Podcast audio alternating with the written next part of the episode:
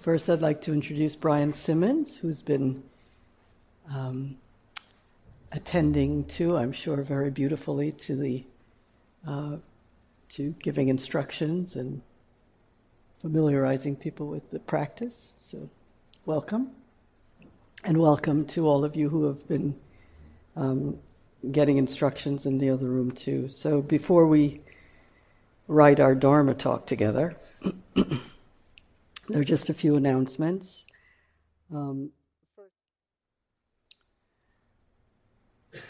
before we start, I'd like to just tell you um, a little bit of news, which is that um, a very dear friend of ours, who is a teacher to some of us, her name is uh, Cheri Maples who lives in Wisconsin, who's a, was um, has a very interesting background. Was a, a policewoman for many years and almost became the chief of the police department in, in Madison. Was a um, a lawyer and a um, I think a, a, district attorney or a, a U.S. Um, attorney. I'm not sure which. For many years, and then met Thich Nhat Hanh and was um, authorized by Thich Nhat Hanh because of her deep practice to teach, and she's an amazing teacher. And unfortunately, Cheri, a f- couple of days ago, three days ago, I believe, um, was riding her bike in Madison, which is an incredibly bicycle friendly city and had a terrible accident with a, um, with a van. Her injuries are quite serious. She had broken ribs, uh, leg injuries, spine injuries, and was having, the last I heard, was having a difficult time breathing and had to be assisted in her breathing and has had some medical procedures. So I'd like to offer um, and ask you to join with me in offering for Cheri uh. And for those of you who are new to that um, word, it's a Pali word uh, meaning mostly translated as loving kindness. And it's our way of offering up prayers for the well being of a dear one. And of course, we're all dear ones to each other. And yet, it's a particularly poignant way of bringing Cheri into, our, into the room with us and bringing her into our hearts with a deep, heartfelt um, wish for her full perfect and speedy recovery, and that all of her functions be completely, utterly, perfectly restored to her. So please just join me for a moment of silence in wishing her, however you do it, safety, peace and happiness, well being of body, mind, heart, and spirit, and complete ease of well being.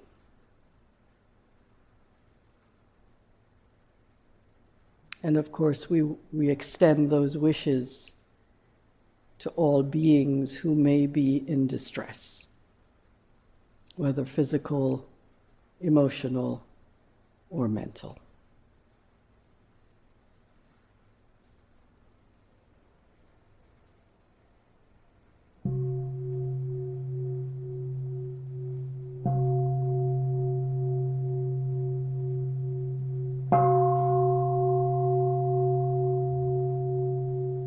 Thank you.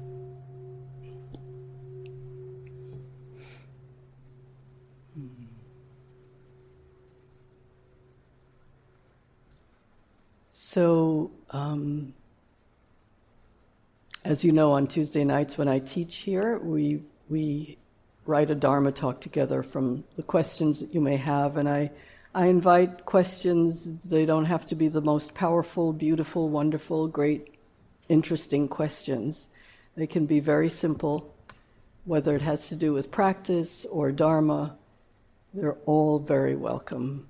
And just so that you know that any question that you ask, probably at least 25% of the people in the room have exactly the same question. And so you're doing a beautiful service by being willing to engage with me in a question.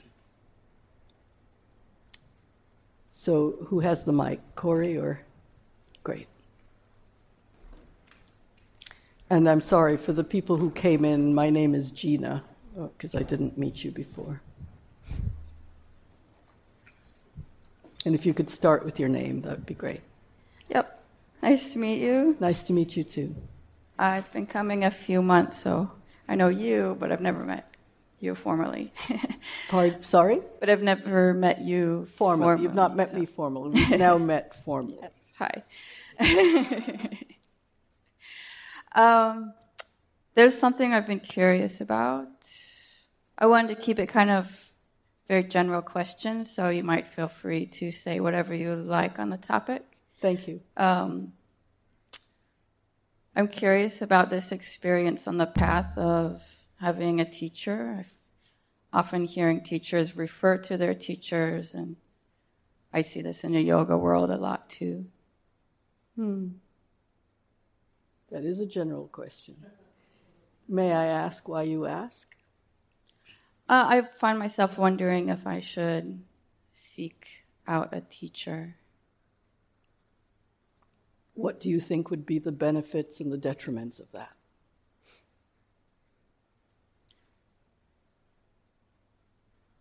Well, the support, uh, having someone to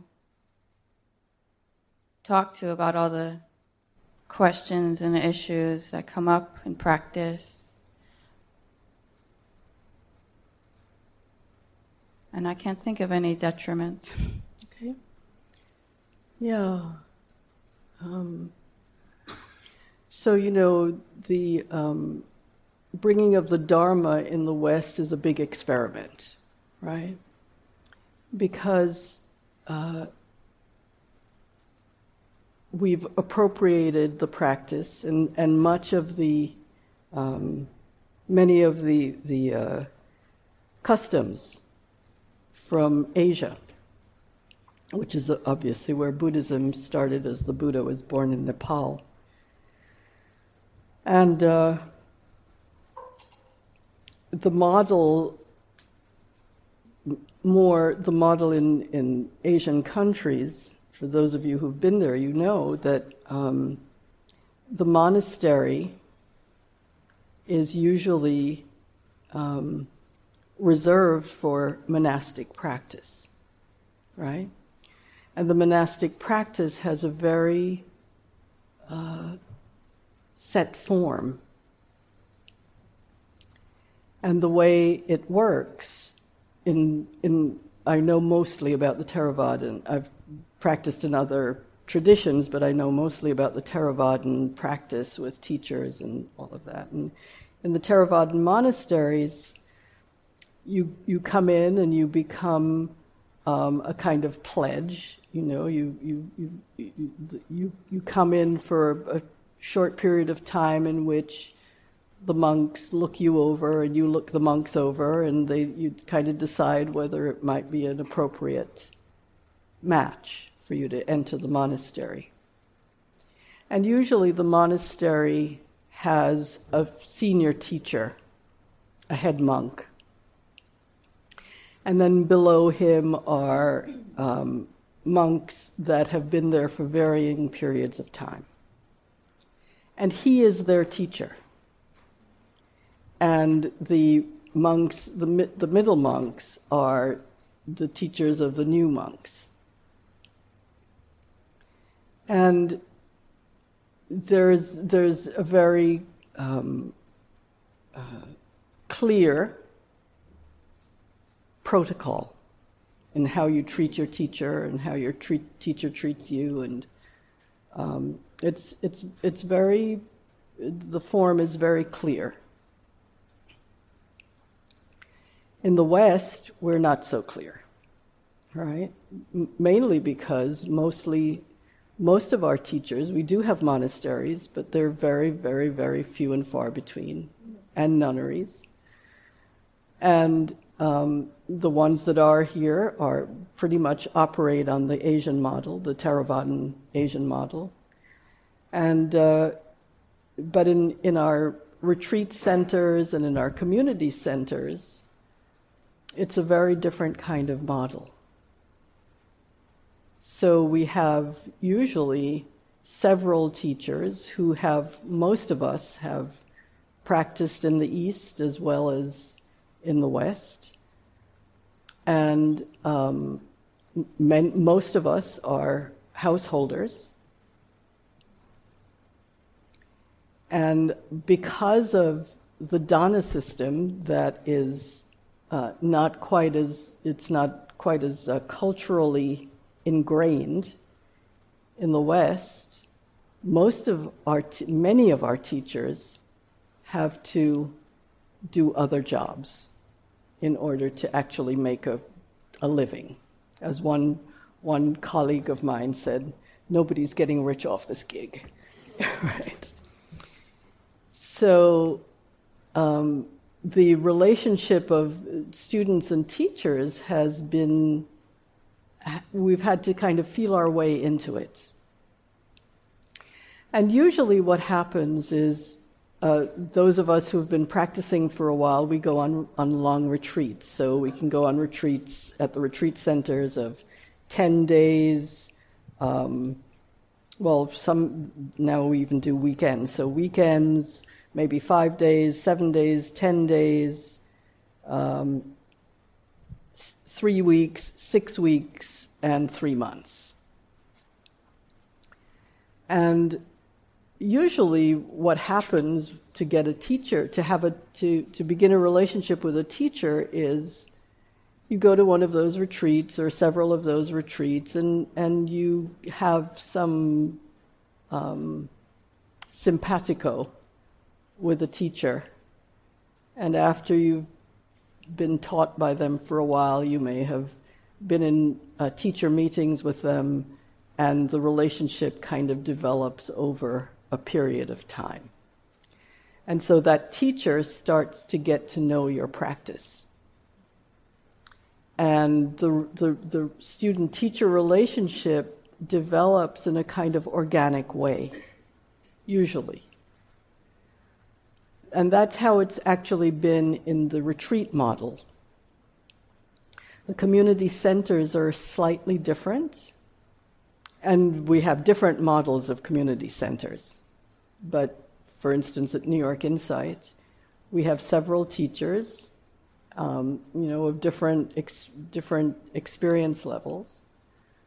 And again, if you've come to a particular teacher's sittings for a while and they get to know you and you get to know them and you ask them to see you privately, some of us are able to do that and some of us are, don't do that because we're actually making a living some other way. But we, we are skilled in teaching because we've been trained. And so um, it's not really, uh, it's, it's not as uh, systematized as it probably ought to be. But I think it's because there are all of these different levels of involvements from teachers and different ways in which you get to know a teacher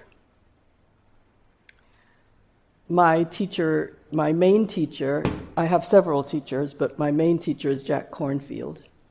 And I got to know him at, by going on retreats, long retreats with him, and having him as my, uh, my teacher in interviews. And um, I try to have regular contact with him. And usually, as you very rightly said, it's about um, uh, really connecting about practice and how practice applies in particular life situations and how um, and and really kind of relying on the the teacher I do anyway to uh, remind me that there's a different way to see something, to see a situation, rather than simply my reactivity to it. I think that for me, that's like the main thing, is to be reminded when I'm being reactive and not uh, considered. And and sometimes, and the I have private students, and and usually my my view is that whatever is happening in their lives is dharmic, and so we can talk about anything and begin to understand how the Dharma touches all of the aspects of our lives. Um, I think, you know, because in the West we rely so heavily on therapists and psychologists, etc., that sometimes those roles become confused. But they really are clear, so that because the, the and they're both needed. So sometimes people want to kind of smash them together and you know think, well, if I have a teacher, I don't need a, a therapist. But sometimes we have particular, um, particularly um, uh, significant issues that may need psychological attention, and that's totally in alignment with um, with with also being in the teachings and uh, to rely on the teacher to know when we're moving into um, the psychological rather than the dharmic, uh, but also to be um, mindful of, of all of the ways in which the Dharma can touch our lives. And, and if we are really deep students, really ought to be touching our lives in every aspect. And so hopefully that's somewhere in there. I've answered whatever question you actually had. Thank you. You're welcome.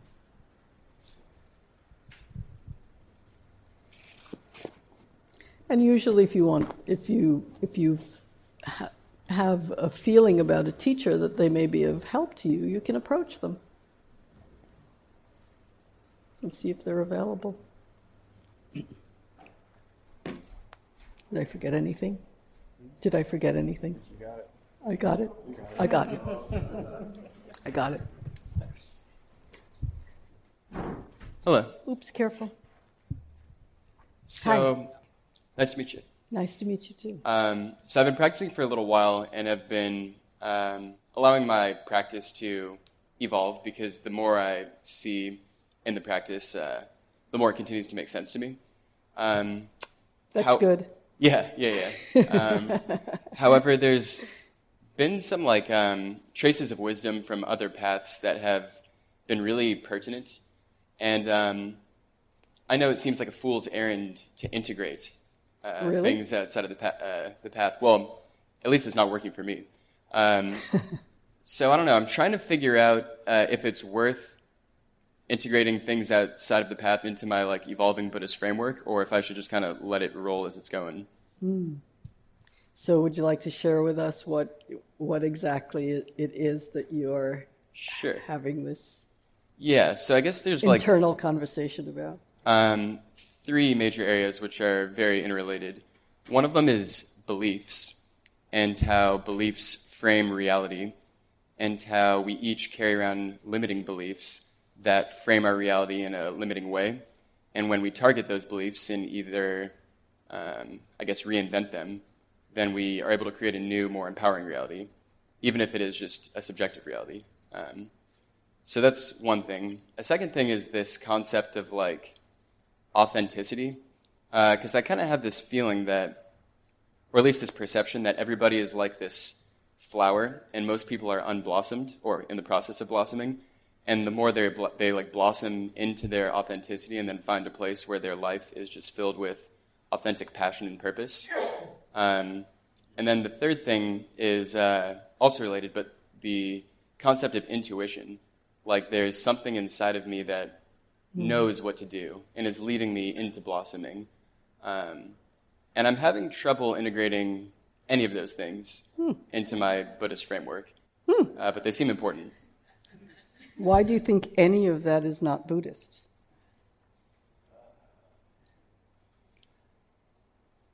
Well, I haven't encountered any of it directly in a class or uh, teaching. Well, I'm glad you've asked the question then. Yeah. um, and So the first is reality, the second is authenticity,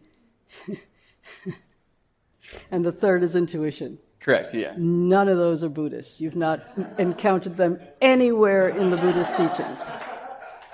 Um, so I could easily be mistaken. How long have you been practicing?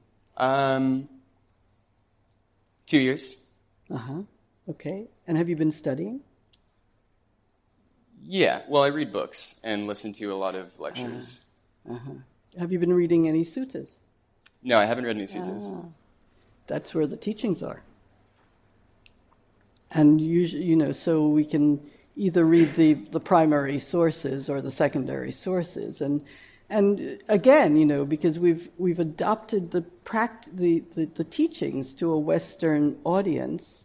And the Buddha himself said, you know, when you teach, th- there's a sutta in which um, the monks come to him and they're complaining because one of their brethren ha- is not teaching in uh, what they call classical meter, right? And they ask the Buddha to discipline him. And the Buddha says, foolish monks, right? You should teach to people in their ver- vernacular, right? So, and so there's that, and then there's another sutta in which he says, um, where the the populace come to him and say, all these teachers are coming through our town, and they're constantly, you know, and one person says this, and then another person says that, and everybody seems to have some kind of truth somewhere, right? And you know, who should we believe? And the Buddha says, yourself.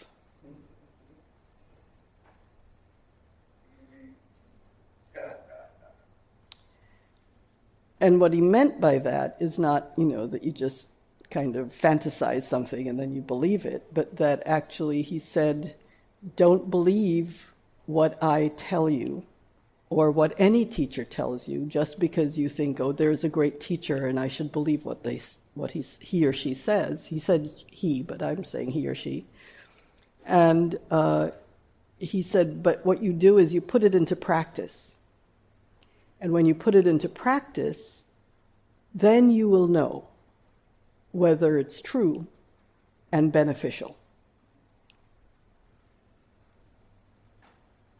He also was a great one for talking about delusion and reality and really discerning what is a figment of our imagination, what's a story that we're making up, and what is actually real and he called that um, one of his. He had four clear, four clear comprehensions. So, so mindfulness is not just mindfulness by itself, but really mindfulness and clear comprehension. And one of those clear comprehensions was reality. So we're we're ordered to understand reality in a clearly comprehending way. So that's the first thing that you talked about was reality. And authenticity, what else could we possibly do but actually be completely authentic in who we are? Because if we're not being authentic in who we are, then there's, a, there's pretense that's, that clearly isn't reality. And so we're not clearly comprehending what is really true. And of course, the, you know, our, our practice leads to truth. Our practice leads to the end of suffering because what's cleared away is delusion, confusion, hatred, right? So,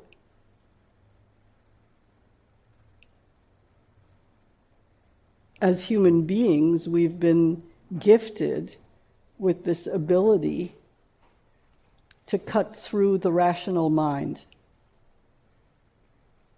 The rational mind is really excellent for certain things mathematics, physics, biology, learning a language, all kinds of things. It's beautiful. And yet it is limited in its ability for us to cut through to actually see what is true and what is real. So that intuitive sense is what we train when we start with in mindfulness what we're actually the muscle that we're actually training when we are when we're practicing mindfulness. What do you think it is? Some sense of intuitive wisdom and how do we do that we run a ton of experiments no well, I mean, in the sense that like every moment is an experiment. Okay, that that was a good catch. Yeah, so, that was good. But actually, the first foundation of mindfulness is mindfulness of the body, mm. and that's where our intuition comes from. It's an embodied. So embodiment is authenticity and intuition and reality. So it's not separate from any of those, so that we may hear and we may hear teachings in another vernacular. And yet, the integration of those teachings into our daily life is not different from what is taught in the Dharma.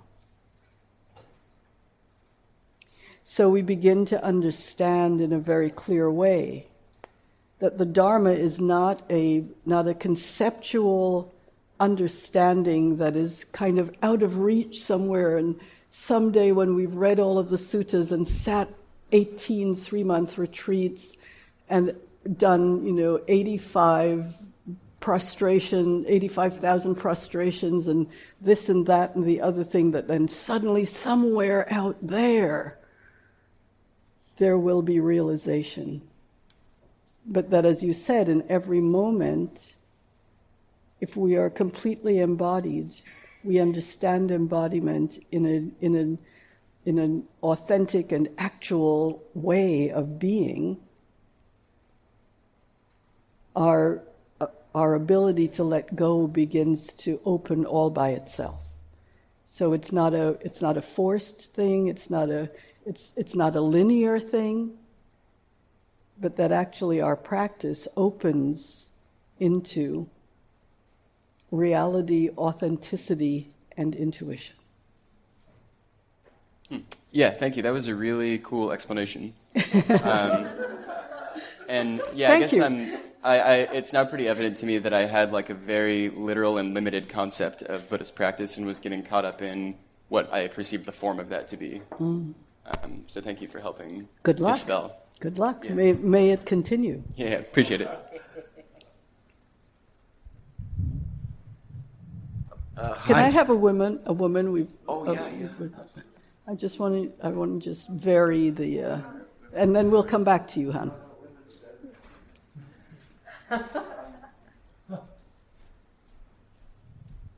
equal opportunity. It's an equal opportunity Dharma class. Thank you. Thank you for giving the opportunity for me to ask the question. Um, so, um, as I said earlier, I'm quite new to this practice. Um, so started to, so I just came back from this retreat and felt like really opens me up to, to sort of like. How long world. was the retreat? Four days uh, at IMS. Um, so and also this year I started to like to explore this a bit more. I Was that the retreat with Anushka and uh, yeah, Pascal? with uh, Pascal? Yeah. Um, so, uh, and also on my own, started to like read more books, attend different workshops. But I feel some teachers, some teachings, they are like loaded with different like religious terms that I don't quite get, that don't quite speak to me. But some teachers, I really feel I have this trust or even like connection with them.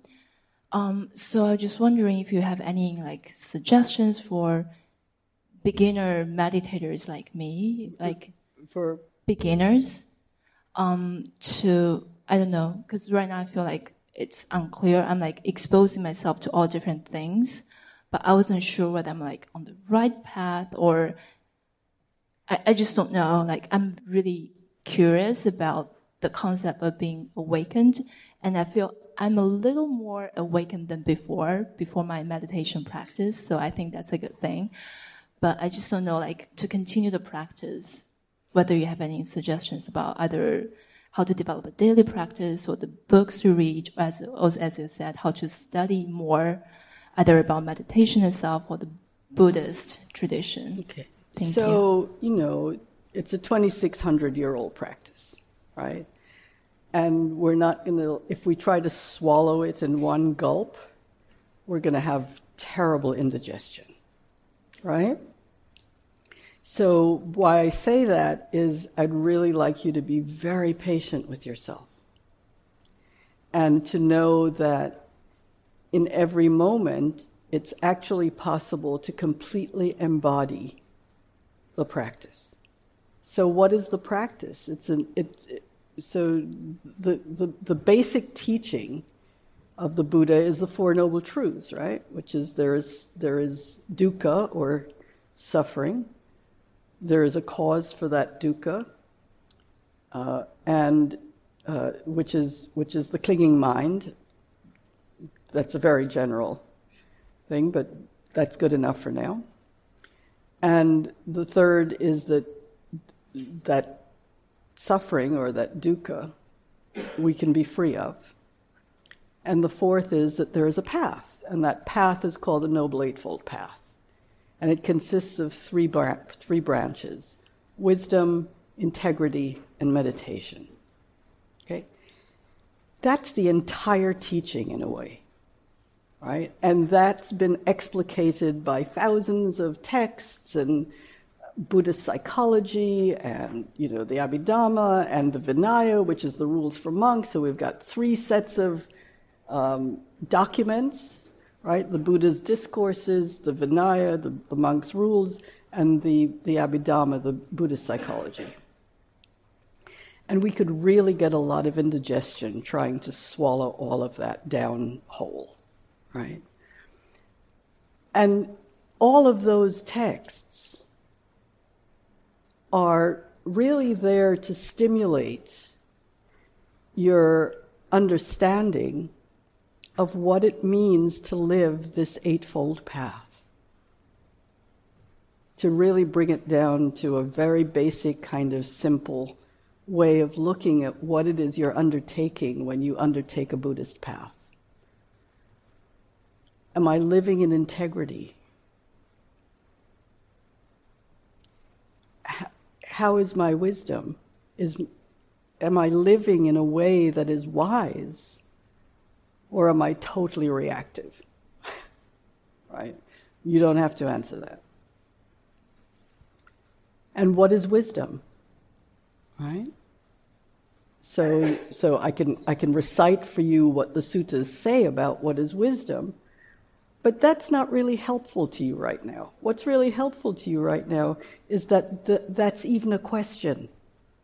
Because if you think about it, when we go to school or even when we go to church uh, in you know our abrahamic religions which is what most of us come out of if we have any kind of religion wisdom is not a it's not an option really right? It's not what we are directed towards. So even the question that you if you even if you just have a question in your mind in every moment what is wisdom? What does it mean to be wise?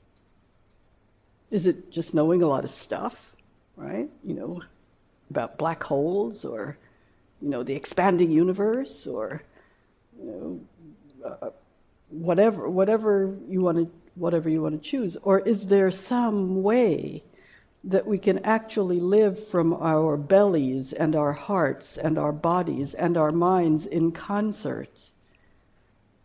In a way that moves through a world that doesn't harm, that has an intention of goodwill. Pretty simple stuff. Not easy to do, but pretty simple to conceptualize. And how do I live in integrity? Can I actually speak the truth? Can I actually make a living in a way that does no harm? And can I act in a way that is without harm? These are pretty simple, basic human questions. And then you come here and you learn meditation and you learn wise mindfulness, wise concentration, and wise effort. And maybe it's not put in that structure, but that's basically what you're learning when you come here to be taught meditation. That's it. That's the path. Right? I, it took me like five minutes to say that.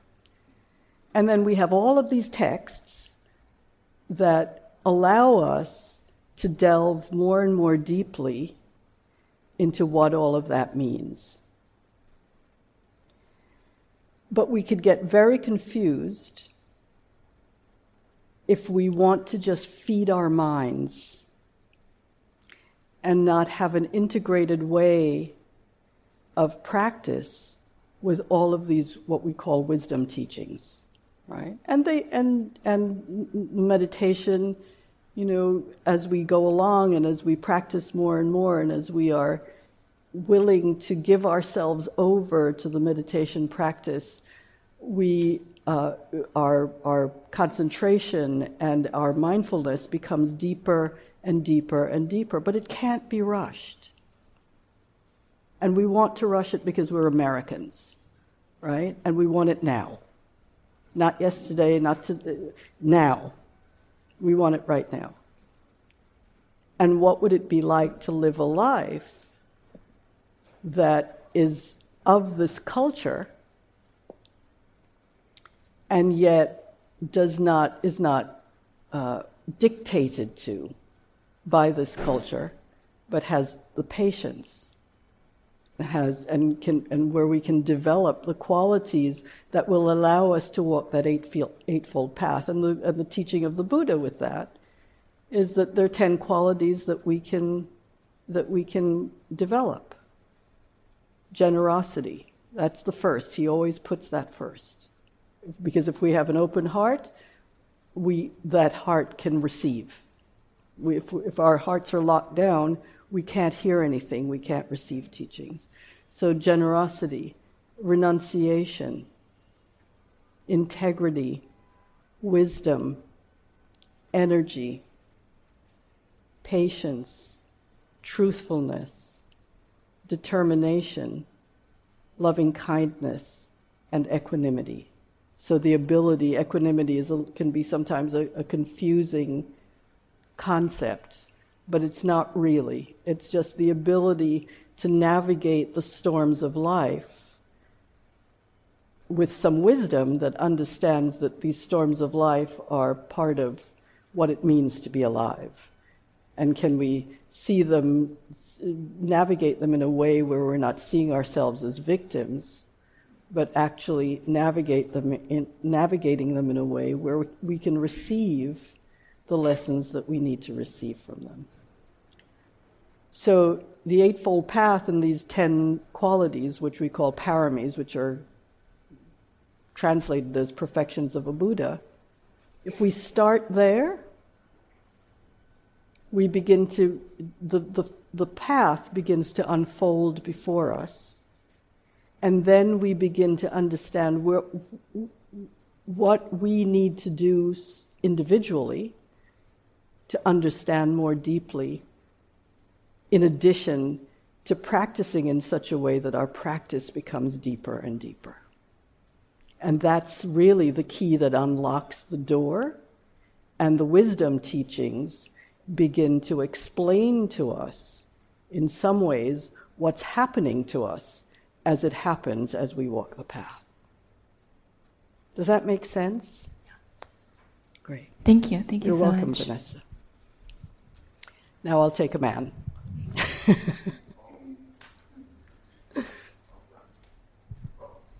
I hope it's a simple question because we don't have too much time. So I, it's not quite a question, but recently it's right around on top of what you just said about embodiment. And a friend of mine in um, who's in Oregon, who did a number of uh, we did a whole bunch of body-oriented psychotherapy trainings when I was in Boulder, many many years ago already, and he shared this embodiment meditation practice with me that someone uh, that he has been studying, and he did it with me on the phone and it was really like a gestalt kind of thing and a, and a sensory awareness. It was very in the moment, deep, slow scanning the body and following the breath, but in detail, in real detail. And it was it was tremendous Great. You know and i realized you know it's not like it's something i don't know and uh, you know but I, it was like the formatting and just the, the sequencing and the integrating the breath and the body sensation and filling from the inside So yeah, so there you know there are a lot of different techniques, yeah right right and you know most of them are helpful. yeah yeah it was very Great. you know Thank was- you. yeah you're welcome So we have room time for one more question.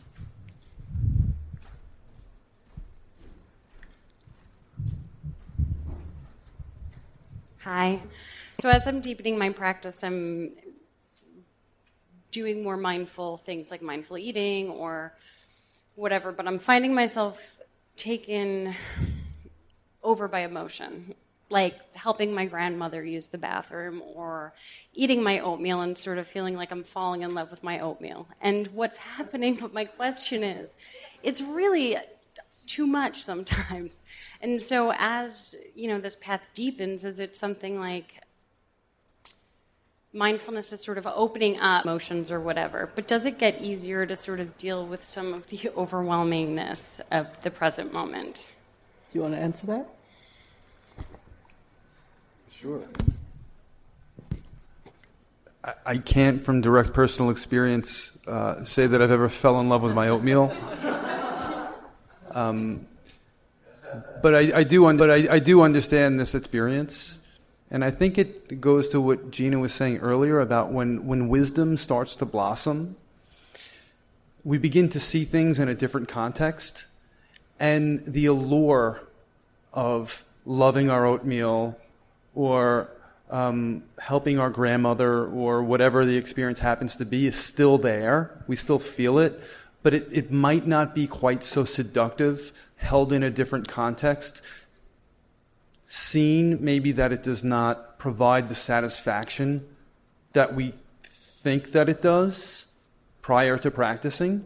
And sometimes we are very seduced into grasping after certain elements of experience when we look a little more deeply are not what we thought they were. In, in the smaller room, someone was asking the question about in the breathing, just watching how it was almost like skiing, like following the rise and the fall and all of this.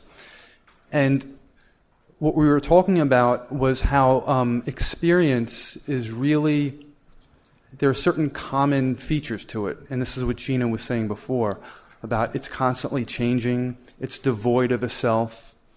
And when we try to grasp after it, it creates suffering. Now, we could read books on this and we could un- conceptually understand it, but when we actually see it, really see it in the breathing and moment to moment experience, we don't let go of that. The letting go just happens. So we may feel an impulse to grasp after the oatmeal, but with some wisdom, that tendency tends to fall back a little bit. So I'm going to start eating more oatmeal. It's, um,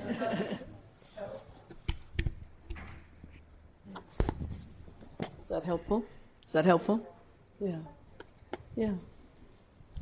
And, you know, and, and so I think one of the things Brian's saying also is to be really precise.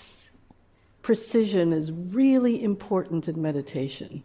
And I think maybe as teachers we don't teach it enough. That precision where your practice is really, when we say moment to moment, we don't mean like now and now and now. We mean nanosecond to nanosecond to. So the breath is moving and it's moving in, in you know, millions of seconds, can you actually be present to see it? And then, the, so what Brian was referring to in that precision, and of course, the precision is not a kind of tight, you know, mm, I'm going to make it happen, but it's a really gentle precision with kindness. When we're precise in our practice, the letting go that Brian's talking about actually does happen by itself. Not because we're trying to make something happen, but because we are so diligently applying ourselves to the practice that it does what is promised.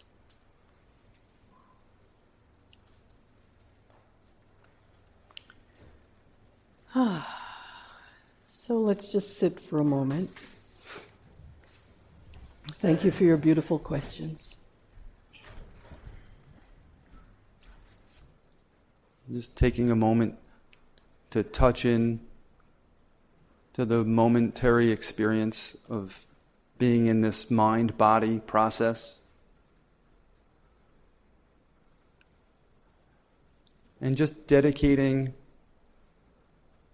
all of the benefit and merit that we've received here tonight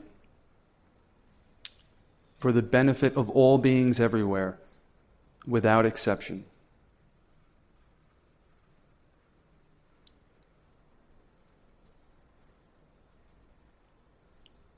May all beings be happy, healthy, and free from suffering.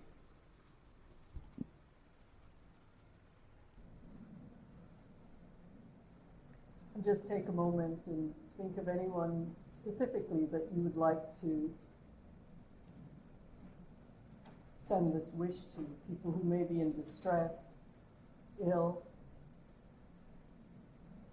different kinds of distress and grief, and particularly the people all around the world who have been forced from their homes, and all the people in the world who are without food tonight or hungry. Some gratitude for the amazing comfort that we live in, sending our benefit out to them.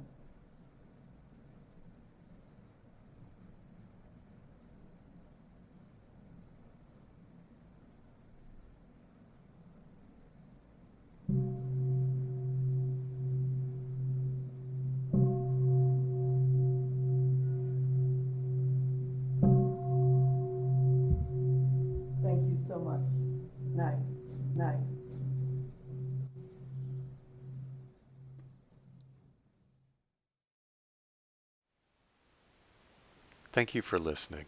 To learn how you can support the teachers and Dharma Seed, please visit dharmaseed.org slash donate.